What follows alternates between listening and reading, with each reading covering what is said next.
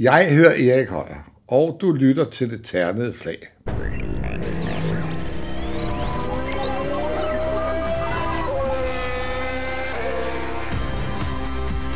Velkommen til Det Terne Flag, DASUS podcast om Formel 1 og dansk og international motorsport. Det Terne Flag udgives i samarbejde med Dansk Metal. Velkommen til denne her speciale udgave af Det Terne Flag, og velkommen ja. til dig, Erik Højer. Ja, tak. Også et stort tillykke, fordi øh, for et års tid siden, i efteråret 2020, der blev du medlem af Motorsportens Hall of Fame. Vi har tradition for, at vi øh, hiver de nyudnævnte medlemmer med Hall of Fame i studiet til en øh, podcast. Ja. Men alt var jo nedlukket sidste vinter Ja. med corona og hvad ved jeg. Så her, et øh, godt et års øh, tid senere, så er det altså endelig blevet tid til, at vi kunne sætte os her foran en mikrofon øh, hver især. Og ja. det har jeg glædet mig rigtig meget til. Erik, 50 år eller sådan noget i den stil i motorsporten. Hvordan startede det hele egentlig? Ja, det er rigtig nok, fordi da jeg startede med at køre herind her til morgen, eller det var formiddag, så tænkte jeg også, det der skuer tiden tilbage, så er det faktisk mange år siden, for jeg tror, det er 57 år siden, at, at jeg kom ned på Roskilde Ring og, og, og skulle ud og, og køre motorløb. Altså, det var at køre motorløb, det for mig i hvert fald, i 50'erne og 60'erne. Det var sådan noget uopnåeligt noget, for det der med, at folk, de begyndte jo at få en, en bil at køre i, stedet for en motorcykel. De begyndte at få sådan en Fiat 600, eller en folkevogn boble, de kørte rundt i og sådan noget. Ikke? Og jeg har altid været sådan interesseret i mekanik, fordi de, jeg boede jo ude i Jersborg, ude i siden af Ærmelunden. Så efter jeg drejer rundt med sådan et trillebørshjul med en pind på, jo, så begyndte jeg med at køre rundt på sådan en, en legevogn, man lavede ud af en gammel sæbkastbil, man kørte ned ad bakkerne og, og lavede racer køre, ikke? Men det var det helt, helt unge knægtes alder, ikke? Og så når man røg af der, og havde fået hudafskrabning over det hele, fordi man troede, man kunne køre stærkere rundt, det hjørne sådan en sæbkastbil, det kunne man ikke. Nå, men pyt med det. Men der startede sådan set med den der interesse, jeg altid har haft, i at det noget skulle gå stærkt. Og, og, og, og det der mekanik og lyden, og det har altid fanger mig. Og så der, øh, ja altså, når jeg tænker det i 50'erne, og man var rundt og kigge på motorcykeløb. Det var motorcykelløb, dengang vi så på. Ikke? Der var jeg på Gentofte Stadion, for eksempel. Jeg var på Gladsaxe Stadion.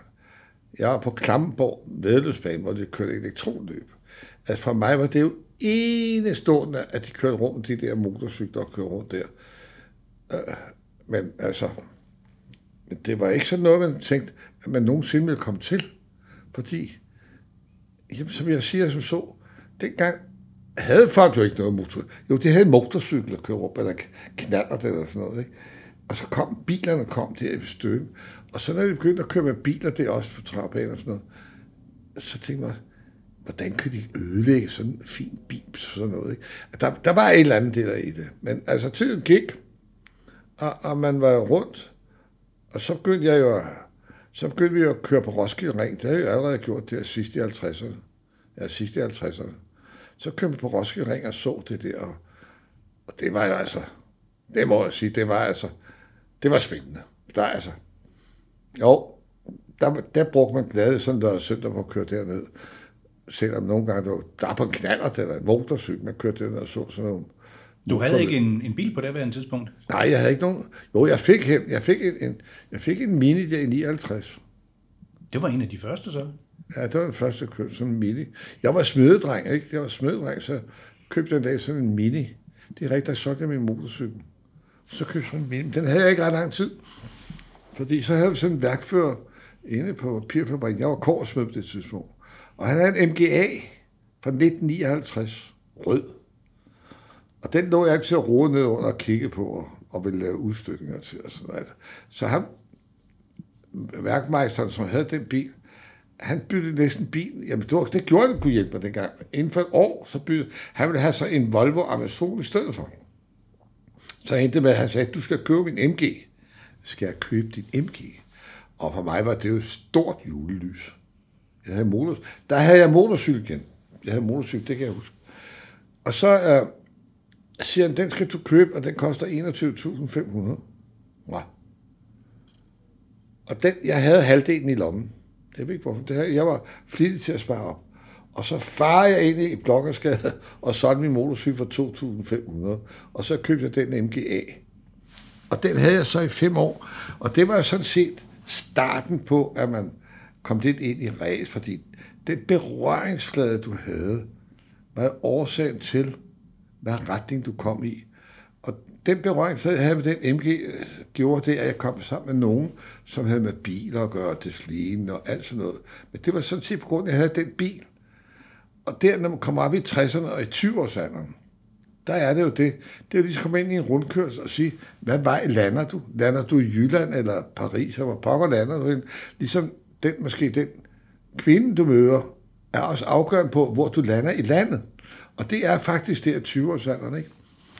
Og jeg kørte rundt en MG der, og jeg var med inde på Amager, hvor de skulle køre noget go-kart. Men der havde de, i stedet for go-kart, kørte de noget, øh, øh, noget manøvreprøver med, med biler rundt derinde på go-kartbanen. Men jeg vil ikke bruge min fine MG til det. Så en, der hedder Sten Hansen, han siger, han har lige fået sådan en Cooper 997 eller sådan noget. Så siger han, ja, du kan låne, du skal låne min bil, du skal være med, du skal være med. Og så lånte jeg den, og så vandt jeg. Så vandt jeg det der. Og det gav faktisk startskuddet på, at jeg kom til at køre racerløb. På grund af, så sagde han, du skal have, du skal køre. Og så kendte vi jo Fo, ham kendte vi også. Og Fo var en, en lokal forhandler, ikke? Ja, Arne Fo, han havde, var jo mors forhandler inde, på, inde i København. Og han kørte jo race, og Lille Poul, han var mekaniker for Jørgen Fo. Og når du siger Lille Poul? Ja, Lille Poul, han var mekaniker for Jørgen Fo. Og det er jo naturligvis Paul Heinrich. Det er Paul Heidorf. Ja, og ham vender vi tilbage til senere. Ja, nej, og så, ja, de der fem år, hvor jeg kørte rundt og legede ping-pong, det gjorde man jo dengang. Det var lige den alder, hvor der var fester fredag, lørdag og søndag, så tog man afsted sin MG og med, med en 10 kroner på lommen, og så 10 cigaretter, så klarer man en hel weekend. Så endte det med, at vi var nede på det der Roskilde Ring, og så havde de en god ting der på Roskilde Ring. De havde om onsdag aften, der kunne du køre træning med dig. Hvis du havde en almindelig bil, så kunne du køre ned og træne med den, hvis du var medlem af en klub og sådan noget.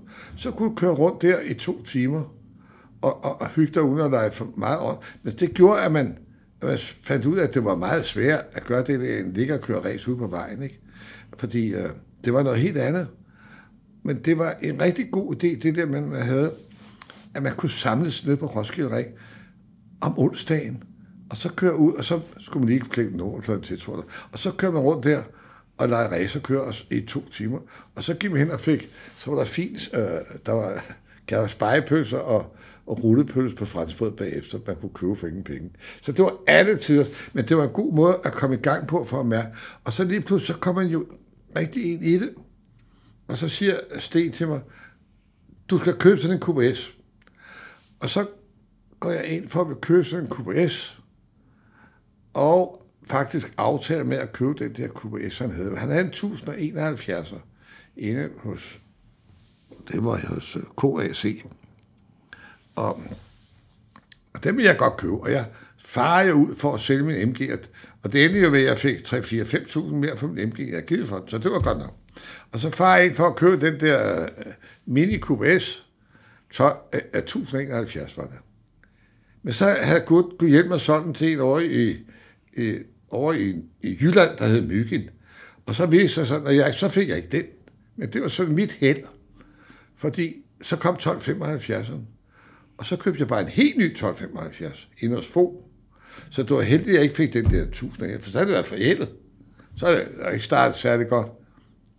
Og så ham Myggen, der købte den, han døde fra, så de fik bilen tilbage.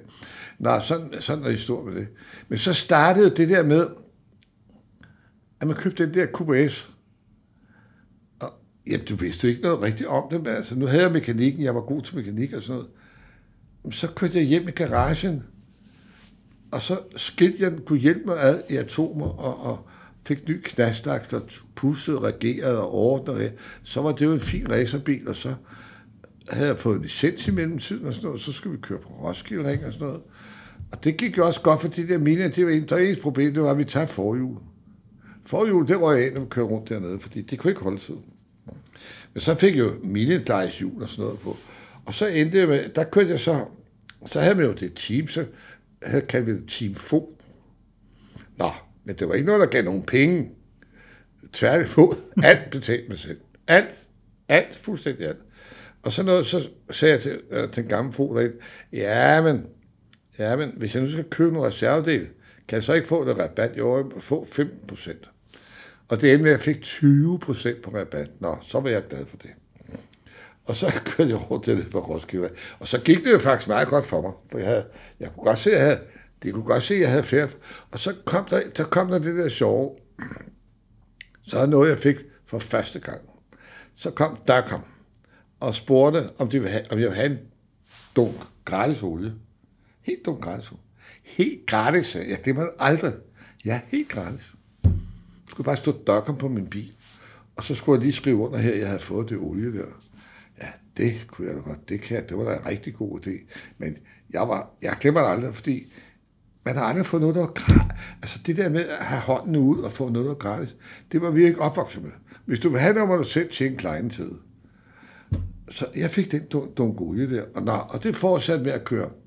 Vi kørte racerløb, og, altså, og så gik det jo meget godt for mig. Bortset fra, at så havde jeg kørt et år eller to. Jeg tror faktisk, det gik allerede godt for mig allerede i 76. Nej, 66. Hvad? 66? Ja. Der tror jeg faktisk allerede, det gik godt nok for mig. Og så... Øh, Ja, fordi der vinder du faktisk i 66, vinder du dit øh, første Danmarksmesterskab. Ja, så det gik i, meget godt for. Og så kan jeg huske også, da jeg er 6 årstal, så på grund af det, så havde de lavet den der, der var en store klasse med, med Cortina og Volvo og sådan noget. Den havde de skrevet ud fra 1000 kubik til 2000 kubik. Så røg jeg ind i den klasse også. Og så tror jeg, jeg må have kørt fra dem, fordi så brokkede de sig alle sammen over, at de kunne ikke se mig. Så blev jeg udelukket, fordi de kunne ikke følge med mig, da jeg kørte frem. Så blev jeg udelukket, på grund af, at de ikke kunne se mig. Så lavede de klassen om fra 1301 til 2000. Og så røg jeg vist over i en anden klasse, der hed noget andet gruppe 2. Ja, det er rigtig nok i vand, hvis det der DM. Og så, så, var, så var, havde man jo fået blodet, ikke? altså det der med, så tænkte man jo ikke på den. Så var der kun race. Fordi, ja, det, du bliver fuldstændig bitter, det der, øh, den der mentalitet med at have en racerbil, og lyden, og sætte dig ind, og det, der vibrerer og brummer, og, og så var der tilskuer dengang, ikke? Der var noget ved at køre, man kørte jo ikke for fuglene, det opdager man bare senere, hvis du kommer til at køre motorløb, og der ikke er noget publikum. Det var ligesom at stå på en scene, der ikke er nogen, der lytter på en. Fordi det er ikke det samme. Når der er publikum på, du kan lige fra mærke det der stemning og wuh og reagere, som der var på Årskring. Der var virkelig mange mennesker, ikke? Så det var en rigtig, rigtig spændende tid. Og var, var, var stemningen anderledes på Roskilde Ring end, end på de andre baner? Ja, det var Roskilde. Alene det, når vi var færdige på Roskilde Ring, og så kørte hjem af den gamle Roskildevej. Jeg, jeg glemmer det aldrig. Så når man kom ud der, så var der kø hele vejen til København af den gamle Roskildevej. Og når man kom ned til Hedehus, den der lille bro, der gik det helt agurk. Så, men folk, de sad hele vejen til København med små borer ude ved vejen, med en lille du på så og drak kaffe, for at se alle de der biler, der kom kørende frem og tilbage, ned fra Roskilde Ring. Det var dagens hovedpunkt om søndagen. Og det glemmer jeg, og det var den der, der, der var bevægelse. Lige meget hvor du kigger hen, var der bevægelse. Og så Roskilde Ring, det var jo enestående på grund af det der, du kunne, du kunne være med hele vejen rundt. Der var ikke noget sådan, de kunne følge dig hele vejen rundt, når du kørte, ikke? Og så det der med, at man lige pludselig vinder. Og jeg kan huske, at jeg vandt det Grand Prix dernede. Jeg vandt Grand Prix. Tænk så en gang, jeg gik hjem med 2.500 kroner i lommen. Op i den venstre lomme her. Nej, der har så altså, tænkt til nogle, det var meget nemt, ikke? Og så stor fest inde på Langlinjepavillonen bagefter. Efter Grand Prix'erne var der fest på Langlinjepavillonen. Der var stil over det jo. Med slips og hele. Og det var en, det var en, den der Roskilde Ring, det var en enestående tid. Det var det altså. Og så min videre, øh, så tror jeg nok i 67, der vælter jeg på gang. Jeg vælter i hvert fald og smadrer min bil. Jeg bukker den vist. Og så siger jeg, nu, nu, nu, nu, nu, nu, nu tror jeg, at vi skal lige passe lidt på. Og så klapper Nå, der ender, jeg har den der bukket bil. Jeg ødelægger over på Djursland. Nå, så sker der det. Ah. Men så er jeg så heldig, at der er en eller anden, en mand, der havde købt en eller anden ny Mini, på grund af, at han havde fået syet sin egen bil op, så han kunne køre ind i sin Mini med en kørestol, så er det for højet taget på den. Og så var det så smart, de tog bare en helt ny bil, og tog alt fra den der nye bil over det, hans gamle karosseri. Så stod der kunne hjælpe med et karosseri der. I vidt Det købte jeg, og så byggede jeg min racerbil op igen. Og så, øh, så jeg nåede at starte at køre ind, så solgte den. Men så kommer jeg op i, så kommer jeg længere frem der.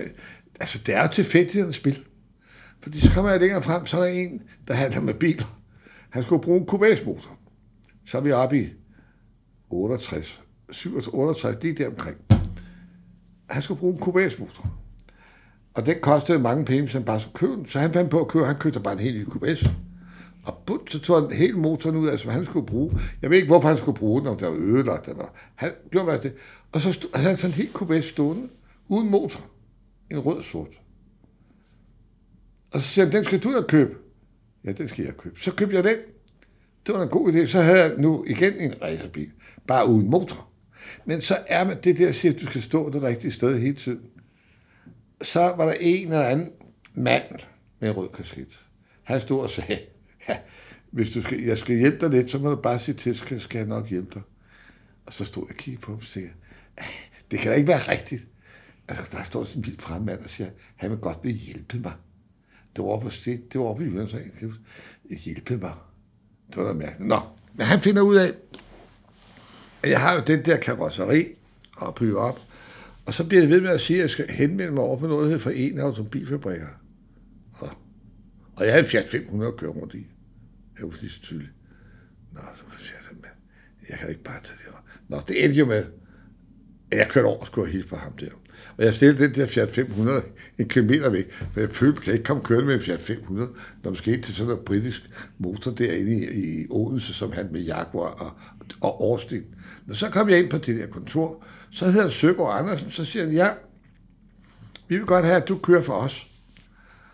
Og øh, vi har fundet ud af, at du har sådan en, øh, en, en Austin-bil med uden motor, så du, og så kom øh, en reservelsesmand ind, og så vil du gøre det? Ja, det lyder til spændende. Så fik jeg alt serveret. Alt, hvad jeg skulle bruge til min racerbil. Kvidt og fedt. Der blev sendt over en stor kasse. og så skulle jeg køre for dem. Og ved du? Jeg fik da også en fri bil at køre i. En Austin Maxi. Og en trailer, hvor lige bilen kunne stå på. Ja, det var sådan en trailer, som... Ja, ja der, det, der kunne lige stå der med hjulene indenfor, resten udenfor. Og det er jo sådan, minder sådan lidt om de der brænderup trailer man bruger ja, ja, til at er, er, er mindst. haveaffald. Ja, jeg, jeg fatter ikke, man havde sådan en. Nå. Og så skal med... måske lige også sige, at, at uh, specielt for vores yngre lytter, ja. at Morris og Austin... Det var to forskellige importører. Lige præcis. Men det var samme bil. Det var samme det er bare bil, ja. Austin eller Morris på, ikke? Og det er lidt som man ser... Og Nettemann, de havde Morris, og, og, og, og Rasmus Stor, han havde Austin. Netop, ja. ja. Lidt som vi ser det i dag, hvor at der er en uh, Seat uh, Mi og uh, Skoda Citigo, ja, og folk noget. op. Ja. De er det, var, det kom på samme fabrik, selvfølgelig. Der er bare et afstilmærke på, og så hedder en partner, eller også der hedder en Morris Mascot. Det var det, var forskel. Men det var mit held, at jeg, at jeg havde købt en bil der, uden motor. Fordi nu fik jeg lige pludselig alt, hvad jeg skulle bruge. Og, og, og, og en blå maxi, og dit dut. Og, og, så, og så gik det faktisk rigtigt af, fordi vi kørte så... Jeg vandt jo faktisk, jeg tror, jeg var, vandt hver år med den der afsnitbil. Og så sagde de også til mig, nu, så kom der en gruppe 1-bil også. Nå, så ville det have, jeg også kunne have en gruppe 1. Så fik jeg sådan en gruppe 1-bil også. En gruppe S, gruppe 1. Så kørte jeg hjem med to klasser, det var i 69. Jeg hoppede fra den ene bil til den anden, og du skal, der er en ting, jeg skal glemme. Jeg gik selv og lavede min bil sammen med Paul Heindorf på det tidspunkt. Der var ikke noget men, men, men der var nogen, der man ikke var der. Jeg var selv med til at lave hver en skrue og finde ud af, hvad vi skulle lave, og dividut, og hvad vi ellers skulle finde på. Det var jeg selv med til. Sammen med Ove Olsen og, og en lille på. Vi tryllede alle de her ting, vi skulle gå og finde ud af. Og, men så, så må jeg sige, så kom paven ind, som jeg kaldte ham det var Elgård, El, El, for han var fra, han var det der brems, Britax, eller hvad det hed, hvad hed det? Øh, Kurt Elgård fra, Kurt Elgård Elgård fra, fra Rolands Fabrikker. Ja, han blev sponsor af, af vores bil og sådan noget. Men det var ikke noget, jeg mærkede til. Det var noget, der gik ind i hele sektionen. Ikke? Jeg fik jo ikke noget for, der kørte for Aarhus. Jeg fik bare alt betalt. Ikke? Der var ikke noget, jeg sagde, at jeg skulle have uh, 10.000 om året eller sådan noget. Det var jeg slet ikke inde på, fordi det kunne jeg slet ikke finde på at spørge om. Men jeg fik alt betalt. Når vi rejste til England, så var alt betalt. Hvis jeg rejste til Tjekkoslovakiet, der var jeg nede og køre VM, og Nürnberg, Grose, Præsteturen, mange jeg kørte fedt. Vi rejste rundt med de der minier, alle mulige mærkelige steder, på Sandford og i Sverige. Vi kørte helt og rundt, og jeg, jeg har altid gået og tænkt på, hvor fik vi pengene fra? Men altså, nu betalte de selvfølgelig for mig med, med de der omkostninger, ikke? Men, Hvad med, med, du havde vel et job i hverdagen? Nej, det havde jeg droppet. Så du var egentlig professionel racerkører? Ja, Uden løn? Uden løn. Jamen altså, dengang var det ikke. Fordi jamen, så havde jeg havde sådan en lille værksted, hvor jeg gik så og, og, og, og lavede nogle biler engang imellem for folk og sådan noget. Ikke? Og det, det, men Gitte havde godt, hun var tante, hun tjente gode penge. Så øh, jamen, jeg havde ikke noget behov. Bare jeg havde til min racerbil, så var alt vel. Ikke? Fordi hver dag, når jeg kørte hjemmefra, så fik jeg en lille madpakke med at give det. Og det var pakket ind, og det var med, med forskellige støj på, hver dag det var. Og så når jeg havde spist det der, så lå der altid en 10 kroner ned i, i bunden til lommepenge. Så det var jo godt for mig. Og jeg kunne spare op af dem. Der lå en 10 kroner det rent i bunden. Bare spørg de gamle gutter, de var ved at flippe krig. Nå, men så kørte vi, vi rundt med den der mini, og vi kørte virkelig mange sjove løb. Jeg vil sige, vi kørte rigtig mange. Vi Groseprejse Turenmarken og EM nede i Nürnberg, ned på, ned i øh, Tjekkiet, Tjekkoslovakiet, på en lukket landevej. Jeg tror nok, det var 23 km lang. Vi kørte helt ned igennem byen, forbi sporvogn og det hele, og højhus og lavehus og ud på landet igen. Det var helt enestående at komme ned sådan et sted. Husk på, vi havde visum for at komme ned. Vi havde sportsvisum. Så de bukkede hver dag, vi kom. Og vi boede på det fineste hotel, og det kostede næsten ingen penge. Jeg husker sådan en middag, det kostede ingen penge. Vi sagde, kan vi ikke få, så tager vi en portion mere. Vi havde vores humor, ikke? Men at køre sådan nogle løb dernede, uh, V eller EM-løb, og så køre mod fabriks, det var fabriksbiler, mod, da jeg kørte træt, jeg kørte mod Alfa Romeo, jeg kørte mod Escort og alt sådan noget. Og jeg klarede mig godt, fordi da Escorterne gik ud, så kom mekanikeren over, og hjalp også i pit. Og der kan jeg huske, det ene år, der gik det rigtig godt for mig dernede. Men så sker det, at jeg kom ind og skulle tanke. Så jeg drejer nøglen for at starte igen, så siger den bare, bit, siger den bare. Så den ondt alle hjulene start, af tænderne på, mm. på starteren, fordi der er gået tuner og omdrejninger hele tiden. Fordi sådan stået der og vippe ind på svinghjulet. Så den ondt alle tænderne. Så skubber den en gang, ikke? Og det kostede, fordi så blev jeg disket. Så fik jeg ingen præmiepenge. Husk, dengang fik vi jo præmiepenge også. Hov, hov, det levede jeg da også af. Vi fik jo præmiepenge. Jamen, det er helt glemt. Vi fik jo præmie. Den smuttede bare dernede, fordi de skubber var i gang. Det må den skal starte selv. Nå, men alle de der oplevelser, vi havde dernede, det var... Og, og, og de stand Nürnberg til Turnmarken. Der havde jeg Olsen med til at køre. Det var helt fint. Men det var... Jeg prøver at tænke, vi kørte grusepræsteturen var på Nürnberg, den store bane. Der var fyldt med mennesker. Der var sorte mennesker. Jeg tror, vi kørte 500 km grusepræsteturen var. Det var, var alle de der helt fint. Og vores lille minivæver, den holdt, den holdt midt imellem til start, mellem alle BMW'erne, med alle de der Olsen der holdt vi. Så godt klarede vi os. Det synes jeg var meget godt. Og vi kunne køre for alle færden dernede. Fabriksvogn. Jamen, det synes jeg var fint. Og så blev vi kun to. To eller tre. Du selv er skuffet ud? Nej, ja, for de snød os. Vi var blevet bedre. Men de havde snydt os på en eller anden mærkelig måde. Vi var ikke så gode til at lige at finde ud af, have styr på alt det der. Men Olsen sagde, at de havde snydt, og det kom, det kom for der sagde bagefter, at vi var blevet snydt, for de havde kontrol over, hvordan vi blev. De har snydt os for placering. Men altså, og så kom det, så kører vi der i det der årstin. Og jeg har, det er en rigtig god tid.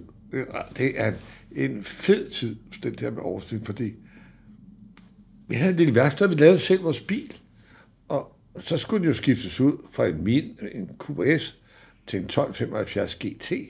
Så eksperimenterede vi med det. Fordi det, nu synes de overstændigt, nu skulle vi prøve på den der GT. Og den blev også kendt rundt omkring, hvor jeg kom til at køre, fordi sådan en havde det ikke set rundt omkring. Fordi det var, det var en mærkelig bil, sådan en havde jeg ikke set. Klopmanden, vel? Ja, med den lidt... Øh, der var firkantet, ja, ikke? firkantet front, Den var blå, ja. Så al den tid, den var, jamen, den, den var helt super. Fordi, altså, jeg kan bare se, da vi var på, vi var på Sandford, og vi var hemmelige oppe i, i Norge eller i Finland. Og vi var alle steder på de der minier. Og det gode ved dengang, når man kørte, det skal man ikke glemme. Når du havde den der mini 1300 gruppe 2, så var der ikke det land, du ikke kunne stille op i, hvor du var samme reglement. Vi kørte jo på samme reglement, om du var i England, eller Holland, eller Finland, så var det reglementet sådan. Sådan var de være. Og så, og så var det sådan, ikke? Og, og det var en god ting, at man kunne komme rundt med sin bil i hele, hele Europa faktisk, ikke? Men for lige at køre færdig med det der Roskilde Ring, øh, så det var jo lukket, så kørte vi jo Jyllandsringen og, og Tursland, ikke? Så blev det vores hjemmebaner, hvor vi, vi kørte meget, ikke? Og der må jeg sige, at vi havde, vi havde det, jeg kan sige, det var så spændende, fordi da vi kørte på, for eksempel på Tursland, så boede vi på noget, der hed Lyngsbæks Hotel. Og ham der, ejeren der, han synes, det var rigtig sjovt, at vi boede der, for der boede, det var med, med dem alle sammen. Vi, vi boede hele det der slægt, vi boede der. Og så kommer der og siger til en dag, ved I hvad, I må godt komme og bo næste gang, men det kræver, at I skal lege hele stedet, fordi der kan ikke, andre bo, der kan ikke bo andre. Faktisk fordi der er for meget fest og farver på jer. Nå, så sagde Lille Å, det går ind, og så tager vi den bare helt personligt for os selv. Ikke? Og så havde vi Lyksbæk for os selv, hver gang vi kom. Og, og, og, det var bare det der sammenhold, vi havde. Ikke?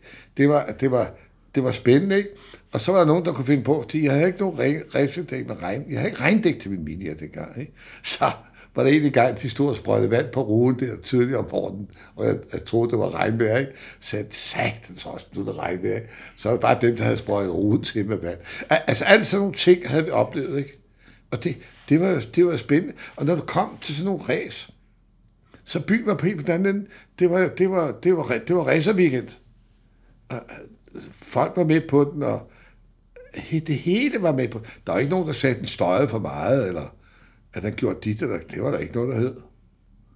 Og så kom Jyllandsringen der, men lige pludselig, og så, det var mens Lundberg havde det, så, der så vi lige pludselig til at betale startpenge, 250 kroner, på grund af, at de ville lægge nyt asfalt på. Så siger de, når vi lægger nyt asfalt på, så sparer vi også på dækken. Det er så dårlig asfalt på, når vi har kørt nogle år. Så den flåede dækken af, ikke?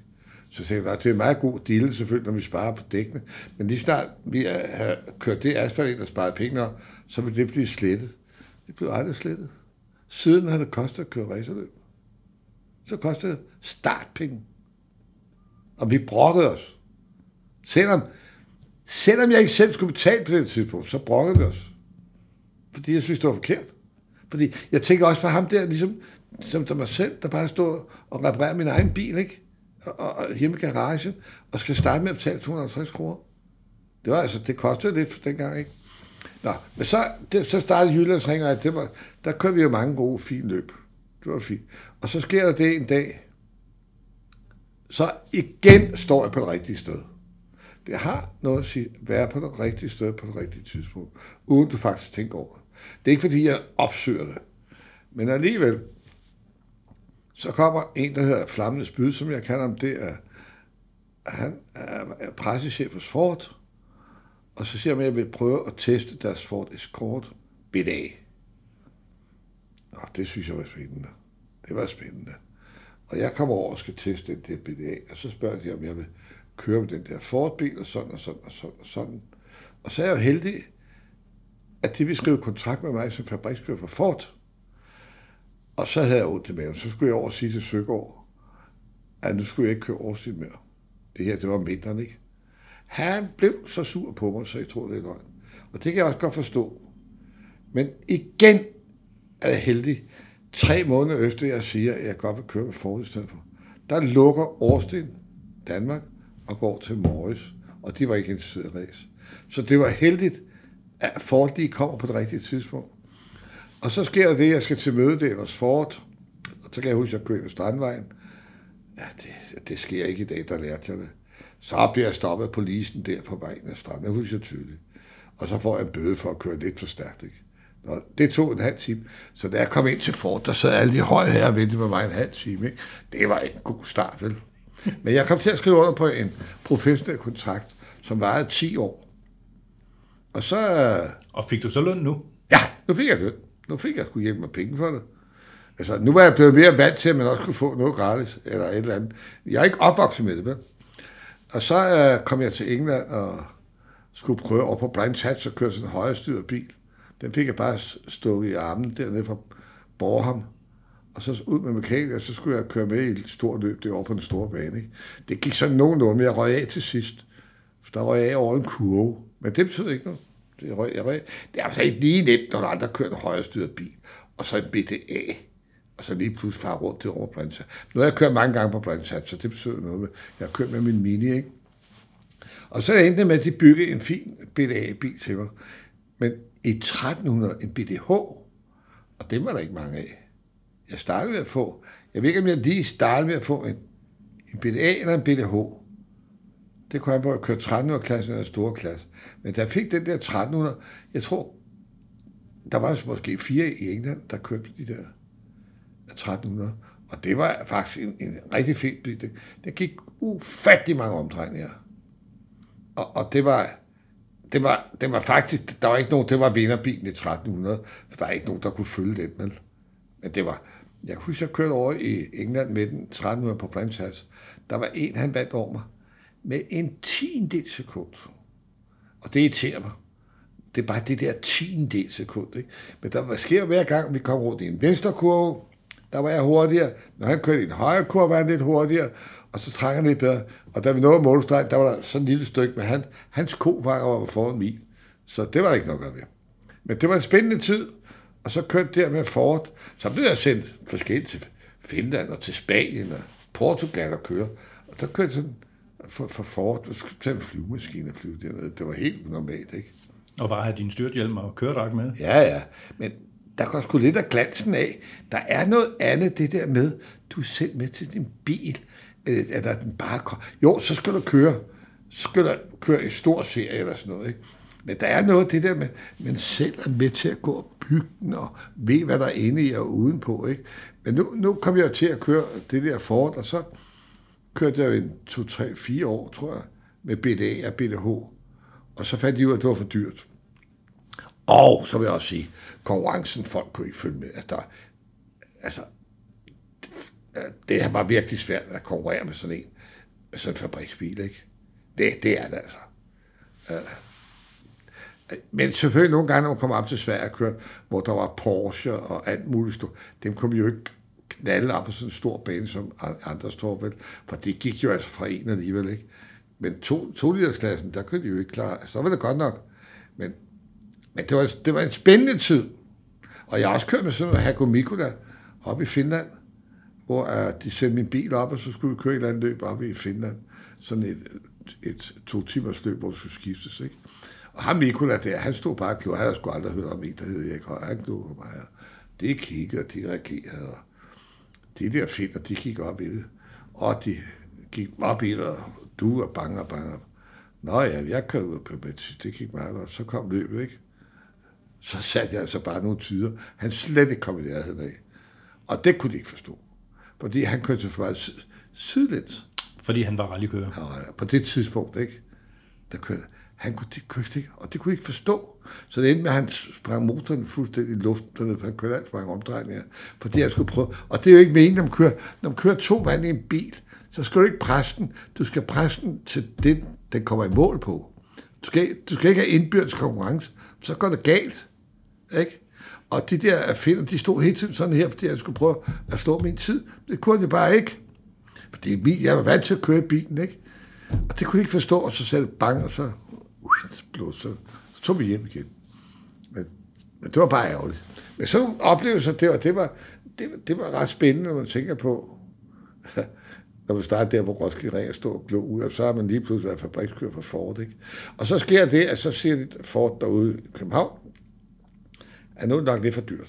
Så går vi over, så skal jeg køre en eller anden Buglasis gamle Capri, tror jeg. Og så skal vi køre lidt med den. i gruppe 1, men det var ikke, det var ikke så sjovt. Og gruppe 1 skal du lige skylde os at sige, det, det var utunede biler. Det er utunede biler, ikke? Og, og, og det, det var ikke så med smalle hjul på. Og, men der er skønt at have teknik for at køre den. Du kan ikke bare aldre, der kører sådan en bil. Men det var ikke så sjovt. Men så til gengæld, så, så kom de at lave en ny klasse, der hedder Gruppe 1+. Plus, hvor alle sådan Folkeborg GTI og sports, sportskar, sådan noget, de kunne køre. Ikke? Og der lavede de faktisk en god serie, Gruppe 1 Plus, og det er den bil, jeg har den dag i dag. Så fik jeg en helt ny Ford Escort RS 2000. Og der er vi tilbage i 76. Nu er det tilbage i 76, ikke? Og så blev den transporteret med Lillepoul til Bornholm, og så gik han derovre to måneder og kiggede og byggede den bil. Hvad lavede du så imens? Ikke noget. Det var, nu, det var, det, det var fabrikken, der, der betaler. Ikke? Så nu var det Paul, der blev sendt til England og bygge den bil. Og så kommer der så en tilbage, og så kører vi det der Gruppe 1 Plus. Og det var faktisk godt, for det kunne du køre med overalt i Europa. Lige meget hvor du kørte. England og på, så var der den der Gruppe 1 klasse, ikke? Så det var vi også. Vi kørte også med i England. Så det, det var en, en, en god serie. Men så fandt ham der flammende spyd ud af, at vi også skulle køre rallycross. Så kørte vi kunne hjælpe os rallycrossmænd. Så hver gang vi var ude og køre asfaltløb, gik vi hjem og byggede om til rallycross. Med støddæmper og skidt og luftfilter og skidt. Og, og da vi så også vandt det, så fandt jeg også, at vi skulle prøve at køre et jordbaneløb. Så skulle vi også køre et jordbaneløb imellem. Så byggede vi om til det, og så byggede vi om til det. var alt for meget. Jeg kan godt se i bagspejlet, det skulle jeg bare have sagt nej til. Men man sagde jo ikke nej. Og så endte det med, at da, det der, da det, den sæson var over med rallykorset, den lignede, så sagde jeg til, så sagde jeg, du kan altså ikke betale så ret de der buler, vi må sende det. Så fik jeg et helt nyt karosseri til den. Et Rennsport karosseri fra, Nyr, fra Tyskland. Specielt tynde plader, det hele, og så byggede vi den op igen, som blev helt fint. Og det er sådan, den står derhjemme i dag, som fabriksvogn i dag. Der har, jeg har den stående på hylden i dag. Og jeg har, ja, jeg har, den har jeg i dag. Og så sker der det, så, da vi holder op efter 10 år, så siger for til mig, ja, nu stopper vi der, fordi de synes ikke, der er mere, der er ikke mere kød på den der. Det er der heller ikke. Fordi interessen var ved at gå ned. Journalisterne skrev ikke så meget om det. Og hvis der ikke er noget PR på det for foran sådan noget, hvorfor skal I så gå og spille penge med det? Så siger han, øh, vi stopper her, men du får lov at købe den her bil. Jeg skal købe den, fordi ellers så kan Så jeg kører 1000 kroner for den. Så køber jeg den for 1000 kroner. For ikke tak, 1000 kroner. Og så har jeg den dag, den er stedet lidt i pris. Jeg skulle stedet lidt i pris, ikke alle de år. Og så kører vi selv lidt med den i nogle år. Kører forskellige rum, også i England. Og så stopper det lige pludselig. Og så holder jeg pause. Så er jeg igen heldig. Fordi så kommer John over for Assens. Og der han, taler vi om John Nielsen fra, John Nielsen. fra Assens. Ikke, ikke den anden nej, nej, John Nielsen, John som mange kender. Han kører Toyota, og de kører øh, noget VM, eller nej, EM kører de. EM hele Europa rundt. Og så mangler det en kører. Og så spørger han ikke, om jeg vil være med. Og tænk så, det får jeg også, det får jeg også løn for. Ud af Toyota. Fuld løn, eller løn på det der. Og så kører vi nok de der 10-12 løb hele Europa rundt. Det var faktisk ret spændende. Fra marts måned startede i Monza, og så kørte alle de der EM-løb, og de store løb, som spag 24 timer. Og de, når du kører den der serie, er du selvskrevet hele vejen rundt, ikke? Og hvis du har økonomien til at køre hele serien rundt, så er det faktisk den nemmeste måde at vinde et, et, et, et, et, et, en, en, det er den nemmeste måde at vinde på, det er faktisk en langdistance, hvis du har råd til at køre alle løbende. Fordi hvis du fuldfører det, får du point hele tiden. Og lige pludselig blev jeg europamester. I den der, nå, blev jeg europamester. Jeg opdagede det ikke engang selv, men de skrev, at jeg blev europamester. Fordi ham, der opnåede flest point i den klasse, han blev europamester. Så det blev jeg. Og så fik jeg en lille check dernede for, for fire eller noget. Jeg ved ikke, hvad årstal det er. Men det kørte jeg så på en 3-4-5 år, tror jeg hvor vi kører. Men så begyndte interessen også at dale på det der. Fordi vi kørte det der 500 km EM. Og jeg kan huske, at vi kørte ned på... I, vi kørte ned i Italien. En ret god bane. Nu kan jeg ikke lige huske, hvad den hedder. Nå, det er også lige meget. Og så kigger jeg lidt, så tænker jeg, hvorfor sidder alle de der mennesker med blå kasketter på? Hvorfor er der ikke andre? Så er det Volvo, der har betalt folk for, der kørte Volvo også, det kørte, kørte de der serier, ikke? Så er de gæster med, ikke? Men der var, der var folk også begyndt at gå ned af. Interessen var borte. Så nogle gange kunne du risikere, hvor før tid der var totalt sorte mennesker. Så daler interessen. For de gider ikke at glo på de samme biler, der kører rundt 500 km med to kører på, eller tre. Bum, bum, bum, bum, efter hinanden. Og det er nemmere, husk lige, hvad jeg siger, det er nemmere at køre sådan et langdistansløb, når du er inde i rytmen at køre, end at køre et sprintløb på otte omgange over på Jyllandsringen, hvor alle vil være først rundt i svinget. Og hvor den mindste lille fejl, så er de, så er de otte omgange kørt, og så, så er det ude at spille der. Det er faktisk nemmere at køre langdistance, når du først er vant til at køre det. For du bliver vant til hastigheden, og hvordan du skal passe på din bil, og passe på den, og sådan holder, sådan kommer hele vejen hjem. Det var jeg ret god til. Ret god til. Jeg ødelagde aldrig min bremser. Altså. Jeg passede altid på. Det er, det er kunsten også. Det er, er det ikke? Kunsten er jo, at du ikke at du ikke simpelthen er brutal med din bil. Du skal have føle, du skal vide, hvad der hele tiden kører. Fordi jeg kan se nogle gange, nu har jeg også set det historisk, historiske, hvor der er sådan en, der går ud og kører. Jamen altså, der kører syv omgange, så har han med bremserne fuldstændig ud af det. Ikke? jeg kommer over til sådan noget som øh, Aarhus, hvor der er sådan stop op 90 grader hele tiden, og ned og bakke stop op, og der, så koster det bremser, og der skal du være føle din bremse. Du må ikke bare hakke til den, for det kan de der gamle bremser ikke holde til. Jo, hvis du laver snyd og sætter større bremser på, og dit og der. men hvis det er original, så kan det ikke holde til. Og der hjælper det ikke, at du lige pludselig smadrer helt Så kan du ikke bremse, så er du udgået, så kan du ikke lade sig gøre. Så det er kunsten. Men kunsten i, i langdistanceløb er vel også, øh, at, at I er godt matchet i, i kører. Altså, vi var jo tre kører på, på ja, den her 20 vi var, vi var for det meste to. Og nogle gange, vi havde også øh, Kurt Tim til at køre for mig. At køre for os, men det gik ikke. Øh, det, han var kun med i 5-6 løb. Det, det, det flaskede sig ikke, øh, det flaskede sig ikke ind i det. Det gjorde det ikke. Hvorfor, det ved jeg ikke rigtigt. Det gjorde det ikke. Men problemet var jo, at der var for stor difference på mig, og så dem, der satte sig ind i bilen. Det var alt for, også da vi havde ekstra køre på, på, på spa for eksempel, ikke? og alt for stor difference. Jeg har præsteret at, at køre 10 sekunder stærkere end, end nummer to i bilen på spa, ikke? hvor jeg også havde en hurtigste tid. Ikke? Hvor Toyota bænken kom og sagde, nu må det køre stærkere, for så kommer deres team ikke med, for de var rød så langt udenfor. Ikke? Men det, det var bare fordi, det, det flaskede sig for mig. Ikke? Men det er rigtigt, et langdistansløb, det kræver, at kørende ikke kører indbyrdes, og så er fornuftig over for hinanden, og ikke tænker kun, ikke tænker ego, egotrippet, vel? Skal tænke på hele tiden, bilen skal hjem.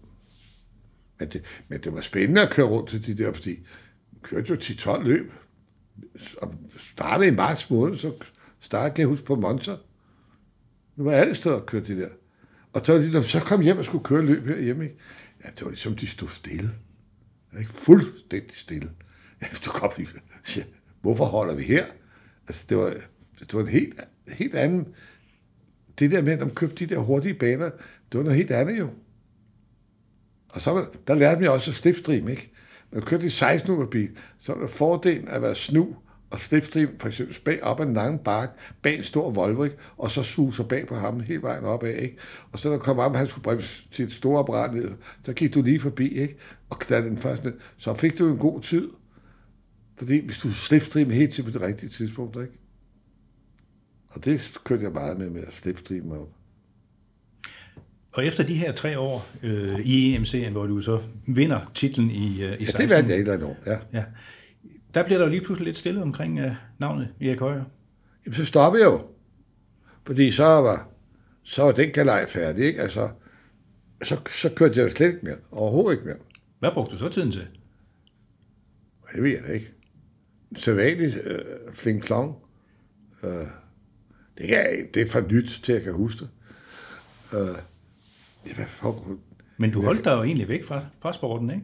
Jo, jo, jo, jo, jo. Der var jeg stoppet op helt sygt. Så sker der det, at min eskort, den står jeg oppe på i Stærmosen. Den står pakket ind nede i hjørnet. Der er den stået i mange, mange, mange år, siden jeg holdt op med at køre den. Og så kommer en, der hedder Benno Rasmussen, han kommer ind og spørger, jeg vidste ikke, hvem han var. Men han kommer ind og spørger en gang om året, om han må købe. Så kigger jeg bare på dem. Hvad har du tænkt dig? Det er min bil, den kan du ikke købe. Nå, så var der god igen. Jeg vidste ikke, hvem han var. Han havde sådan nogle lastbiler og sådan noget. Nå. Så kommer Erik Madsen i dag. Så siger jeg ikke, hvad der er historisk race og sådan noget. Skal vi ikke tage den der bil ud og køre historisk race? Og så går jeg på det. Så siger jeg, det er også okay. Du skal stå for det hele, og du skal selv betale omkostninger på at lave det, at gøre den klar, og hvad det koster, og købe dæk, og det hele. Du skal selv klare alle omkostningerne. Så kan du godt låne den. Så fik han lov at låne den til at køre historisk ræs. han gør så til den. Altså, han er ikke til at stoppe. Og så finder Bene Rasmussen ud af, at han skal køre min bil. Og så kommer han op på værkstedet, og så spørger han, om man ikke godt må være med. Og så tykker Erik Madsen lidt på den. Han er sådan en, det store armbevægelser, ikke? Så siger han, jo, det var nok en god idé. Så bliver de så enige om at lave et team, der hedder Erik Højer. Så siger jeg, hallo, I skal lige huske, I må godt bruge mit navn, men jeg vil intet med det at gøre. Hverken juridisk eller noget som helst. Jeg vil ikke have noget med det at gøre, for jeg ved godt, hvad det ender med sådan noget. Ikke? Det vil intet med, så kan I lege lige så tosset ved. Og så lavede de racerteam Erik Højer Racing. Historisk racing. Og så, lige så snart jeg har sagt det, så kan jeg godt fortælle, så, så skete der noget. Der skulle stor trailer til, der skulle dit, og, der, og det endte jo med, at der blev sådan en stor team, som der er i dag, som der har været de sidste 10 år. Ikke? Det, har været, det har været stort, ikke? Man siger, gud, hvad er det der for noget? Ikke? Og der kom flere kørt. Men det var faktisk meget spændende tid, især i starten, hvor det var, hvad skal man sige, der var meget interesse for historisk ræs i de første 5-6 år, ikke? 7 år. Der var det faktisk ret spændende, at der også tilskuer til sådan noget. Men efterhånden sker det også det, at når du kommer over på Knudstrup, ikke? så kører du fra fuglen, ikke? Det er kun fuglen. Der er ikke nogen, der glor på det. Så hvis det er helt knisten, så gider jeg slet ikke. Og så nu er jeg kommet så langt, at nu kan det køre lige så tosset ved. Jeg gider i hvert fald ikke at køre mere. Jeg synes ikke, det er sjovt at på en motorbane, hvor der ikke er nogen tilskuere. Der er, og nu i dag for eksempel, der vil jeg også sige, interessen er så dæmpet på det i dag. Øh, der er heller ikke nogen kører, der kommer frem, vel? Der er ikke nogen, der står derhjemme og laver en racerbil til den nye sæson, vel? Fordi det ved godt, hvem kommer? Måske tre biler. Eller fem. Det er jo svært at arrangere sådan noget i dag. Så skal du køre til udlandet. Så skal du en af dem, der har kleinkast, og så køre det store løb i udlandet. Så kan du køre i stort Men hvis du tænker på at bare køre her i Skandinavien, så er det få løb, hvor du kan komme op og køre, hvor det er lidt interessant. Der er ikke noget sjovt at køre og køre på, på, på Djursland. Der er ikke nogen... Det er kun marken, du kører rundt om, ikke? Så er det ikke så sjovt. I mine øjne. Og når vi så netop kigger tilbage på den der lange karriere, du har haft, hvad, hvad har de, de bedste oplevelser været? De bedste oplevelser er, at man kom ind i den verden, der hedder race. Og de der, de der arrangementer, man var over at køre i England og sådan noget, de store løb, det synes jeg, det var spændende. Det der med mærker, det der, altså, jeg har kørt race over på Brands Hasbro, også for Formel 1. De holdt altså ved siden af mig. De havde ikke deres egen pit. De holdt lige ved siden af mig. Og så, øh, der kørte jeg også løb samtidig med, at de kørte der med min lille, så selvom der var Formel 1, der kørte jeg også med min lille mini. Det, det, det var, altså, det er også gået på andre står. Der har jeg også kørt race op, hvor der var Formel 1 samtidig. Altså sådan nogle ting var jo spændende, du var jo der, hvor gassen brændte. Det var man jo. Og jeg kan huske på Brændt ikke? der holder vi inde i midten. Og så da Formel 1 skulle starte, så gik jeg udenfor over på den anden side.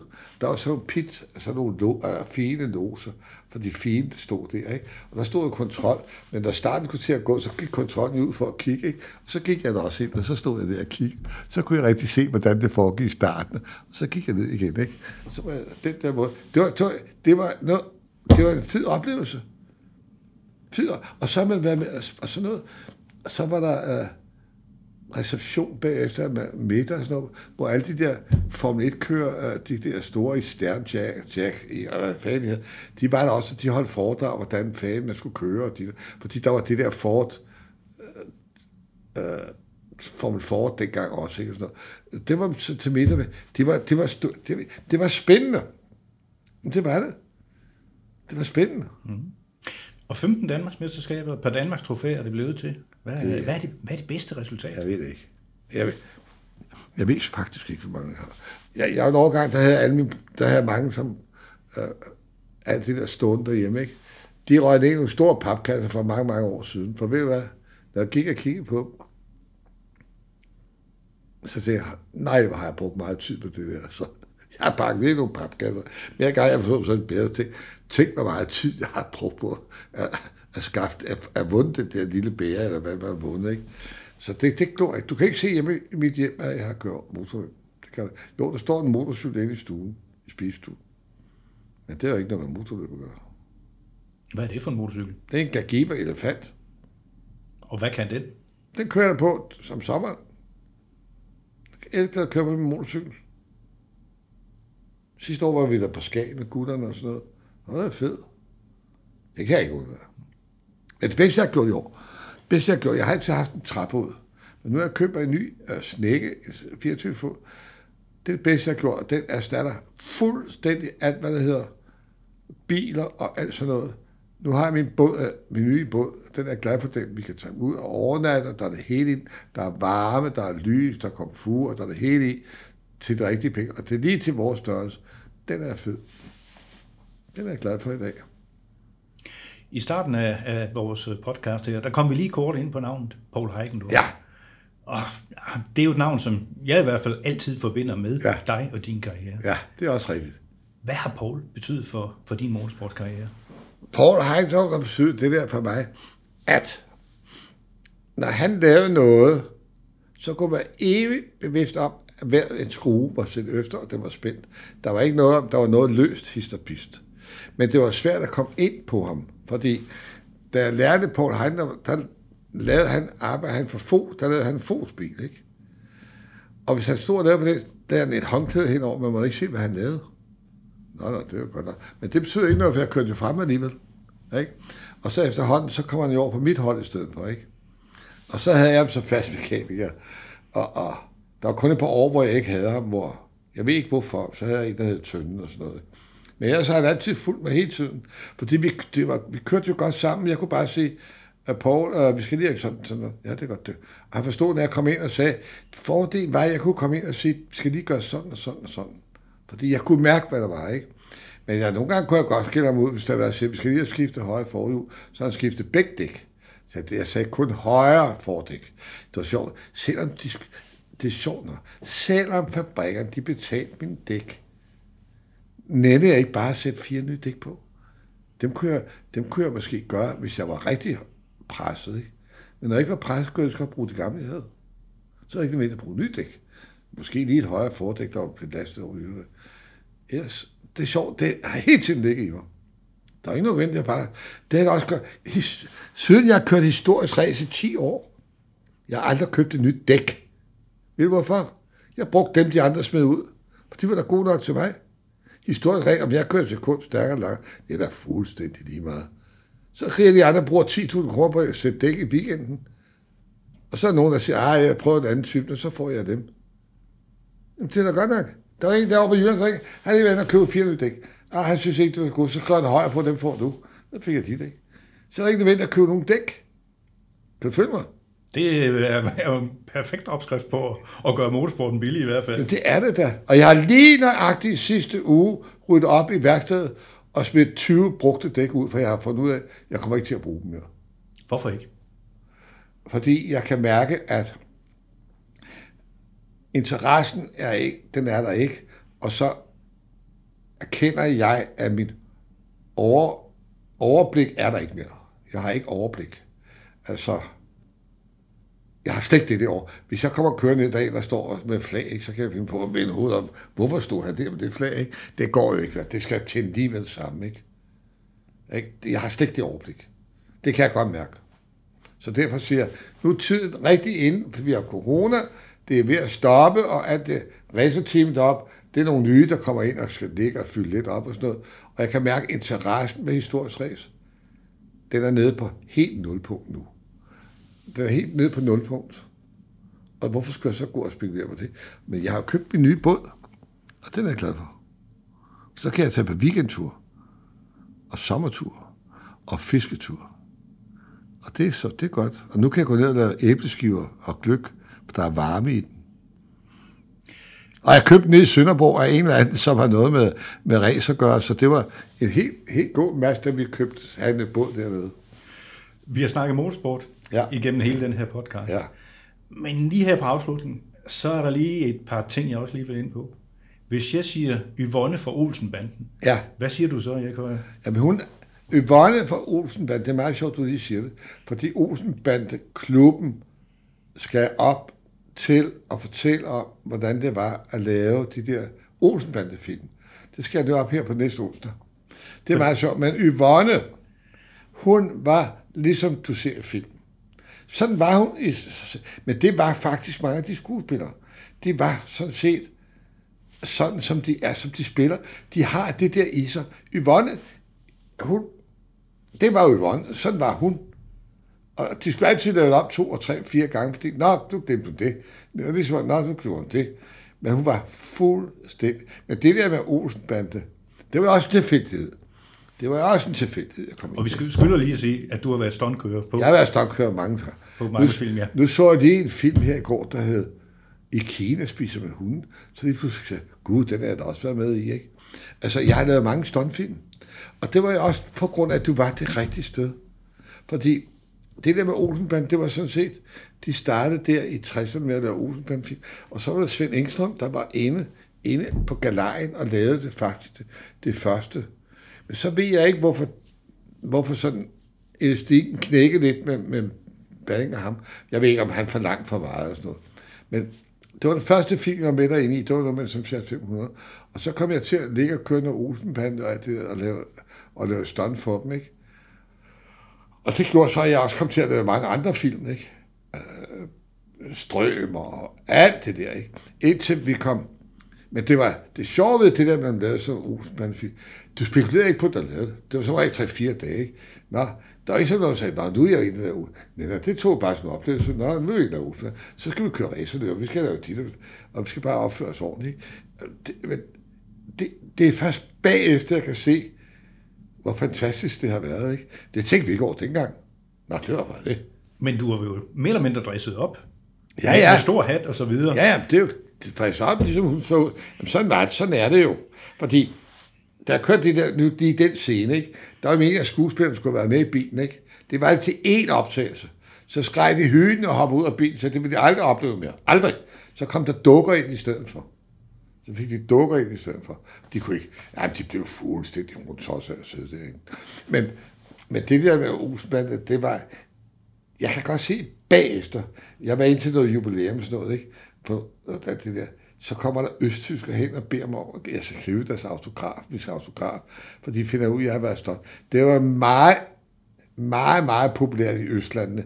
Jeg husker, da vi kom ned fra Tyrkiet og kørte gennem Østland, så sagde jeg, nej, der er Olsenbanden. Ja, der er Olsenbanden. Den, den, hvad den ikke har... Den, den, så gik der lang, lang, lang, lang tid. Indtil for nogle år siden, så kommer en pige op til mig og siger, de vil lave en bog om Olsenbanden. Ja, ja, det i det. Og de var møde mig, ja, ja, hun kommer og hun vil lave, de vil lave bog om Olsenbanden. Og så siger jeg, "Det- hvad skal der blive ud af det? Nå, vi snakker det fra. Og kunne hjælpe, så blev sådan en tyk bog ud af den. Meget populær bog, rigtig god bog. Men jeg kunne ikke se på det tidspunkt. Og så siden, nu skal jeg, nu, er, nu skal jeg arbejde og fortælle om Olsenbandefilmene her.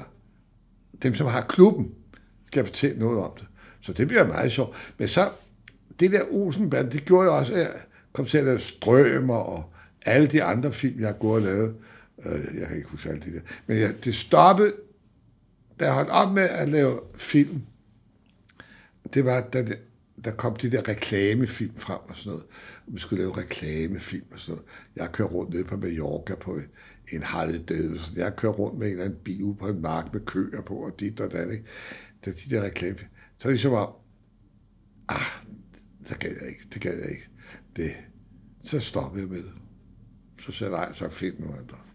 Så er ligesom om, i dag, når de laver stunt, ikke? Hvis du skal lave en eller anden fed, en eller anden optagelse, en eller anden, så laver de den bare uden der er noget omgivelser på, og så sætter de den bare pæk på, på bagefter. Hvis du skulle komme og lave sådan og lave en runding, og så lande en mellem to biler, ikke? Jamen, så laver de den uden biler, og sætter de bilerne på bagefter. Så er det sgu ikke så sjovt. Vel? Det skal være en rigtig vare. Ægte vare. Der skal være fest og farve. Ja, det skal være en ægte vare. Du skal føle, at det er det rigtige. Så, sådan er det her teknik i dag, ikke? Hvis jeg, der kører, jeg husker, der kørte det der med peber, et eller andet peber, der kører jeg rundt i, øh, blandt en hel masse køer, inden så, for at fotografere med sådan noget, ikke? Ja, og det var da også det eneste. Alt det andet blev så sat på sidenhen, ikke? Der har kørt ud over køerne og sådan noget. Der var sgu ikke nogen ko, men dem sætter ind bagefter, ikke? Altså, sådan er, er det teknik i dag, ikke? Og nu har jeg også en anden lille episode, der uh, for eksempel dengang jeg lavede strømmer, strømmer 1, ikke? hvor vi kørte igennem Dyresbakken, ikke? så sagde de, du må ikke køre ret gennem rundt Dyresbakken. Du er selvfølgelig ude for tid. For tænk, hvis der ligger en fuld mand, der kommer ud foran dig, det vil vi ikke have. der har været mange sjove oplevelser, ikke? Det har der altså. Det har, motorsporten har givet mig så meget, så hvis jeg kigger tilbage igen, så fortryder jeg overhovedet ikke. Slet ikke. Det har været, det har været spændende. Det har været hyggeligt at uh, møde dig, Erik, og uh, høre nogle fortællinger med ja, 57 år med motorsport. Mange tak, og endnu en gang tillykke med din, uh, at du blev udpeget som medlem af Motorsportens Hall. Mange tak for det. Tak.